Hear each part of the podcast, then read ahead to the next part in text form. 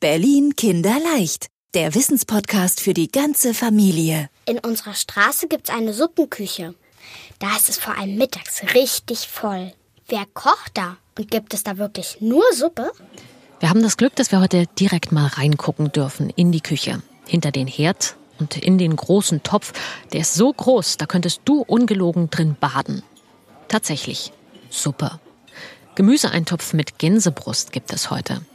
Deswegen sagt Suppenküchenchef Bernd Backhaus auch, Tatsächlich gibt es fast nur Suppe. Eigentlich müssten wir Eintopfküche heißen. Eine Suppe ist manchmal auch so was Dünnes, eine leichte, das heißt eine Vorsuppe. Zum Beispiel sowas dürfen wir hier nicht kochen, weil das, was es bei uns gibt, muss satt machen. Es braucht etwas, was durch den Tag trägt. Eine ordentliche Suppe und das ist so ein Eintopf, wo alles Mögliche drin sein kann.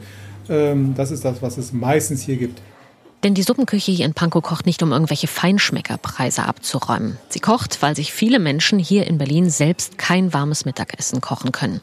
Manche von ihnen leben auf der Straße und kommen sich aufwärmen und satt essen. Aber hier sind auch Leute, die eine Wohnung haben, bei denen aber das Geld jeden Monat einfach nicht reicht. Keiner von ihnen soll Hunger haben, auch wenn sie das Mittag nicht bezahlen können, sagt Bernd Backhaus. Er und seine Mitarbeiter schaffen Zutaten für das Essen ran. Zum Beispiel aus Supermärkten, bei denen abends was übrig bleibt, was am nächsten Tag nicht mehr gut genug zum Verkaufen ist. Oder von Leuten, die im Garten zu viel ernten, um alles selbst essen zu können. Wie kriegt man das hin, wenn man nicht weiß, was für Zutaten kommen, immer ein passendes Rezept zu finden? Rosi, unsere Köchin, ist jetzt im 28. Jahr hier. Die hat seit 28 Jahren gelernt, wie sie damit umgeht, wie sie dafür sorgt, dass aus dem, was reinkommt, ein ordentliches Essen wird. Und die weiß, dass es immer wieder spannend ist, dass das, was sie geplant hat für den nächsten Tag, vielleicht morgen so nicht möglich ist, weil etwas anderes reinkommt. Ein paar Sachen gibt es natürlich, die kann die Suppenküche immer gebrauchen. Was denn zum Beispiel? Nudeln für Eintopf auf jeden Fall, kann ich mir beim Blick in den Topf vorstellen. Was wir tatsächlich auch immer brauchen, ist zum Beispiel Margarine. Es hat sich seit den ersten Tagen der Suppenküche eingebürgert, dass jeder Gast, der mittags bei uns eine Suppe bekommt, dazu eine Stulle kriegt, die jeden Tag geschmiert wird. Morgens überlegen wir mal, was meinen wir, wie viele Gäste kommen wohl und so viele Stullen werden dann geschmiert. Heute werden es 220 sein, weil wir mit 220 Gästen rechnen. Genau. Also Margarine brauchen wir auf jeden Fall auch. Das Abholen und Sortieren der Zutaten, das Kochen und Austeilen, das Abwaschen, da steckt Arbeit drin.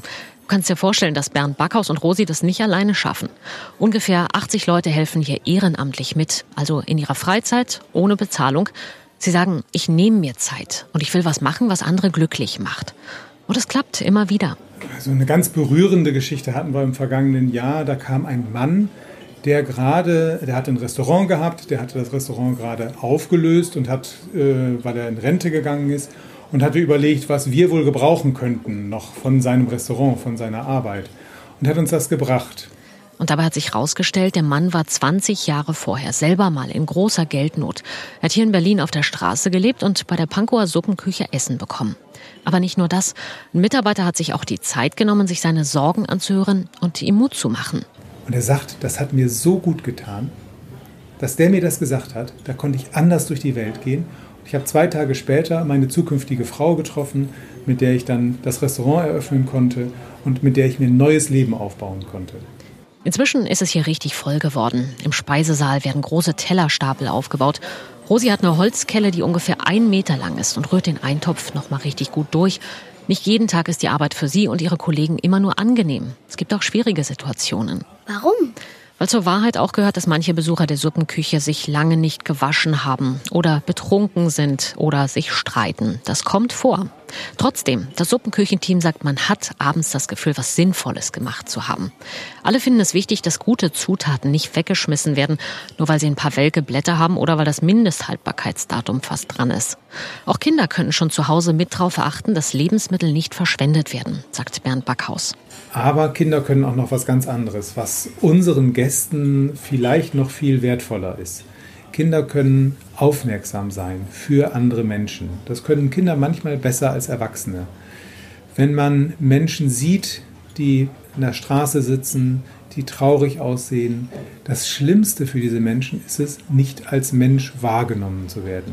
Und das ist, höre ich von unseren Gästen immer wieder, wie berührend das für sie ist, wenn jemand sie anspricht auf der Straße und sie wahrnimmt. Und dafür ist keiner zu klein und zu jung. Für den vollen Bauch sorgen Rosi, Bernd Backhaus und die vielen Helfer, auch morgen wieder hier in der Suppenküche oder genauer gesagt Eintopfküche. Ach so. Berlin Kinderleicht, der Wissenspodcast für die ganze Familie.